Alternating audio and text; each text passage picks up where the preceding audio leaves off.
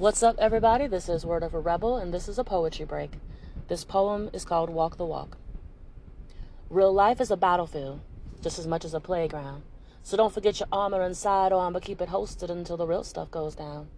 We never know for certain who lurks behind the curtains in this Wizard of Oz-inspired life, so judge and act on what actions demonstrate, and not the baselessness of words, because words alone are more than illusions if you never live them. So speak what you live, or else speak nothing at all. Remember, fools are best discovered by the gaps that exist between the words they speak and the paths they walk.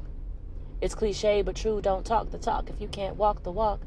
So much truth inside these simple words, but we are a misguided society, always demoting our share of wisdom by calling them cliche, as if wisdom can somehow become outdated and less worthwhile by being repeated.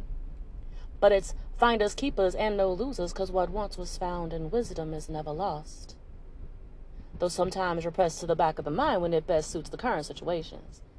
The greatest weapon formed against self is self, so start first to defend what lies within, and all other things shall follow.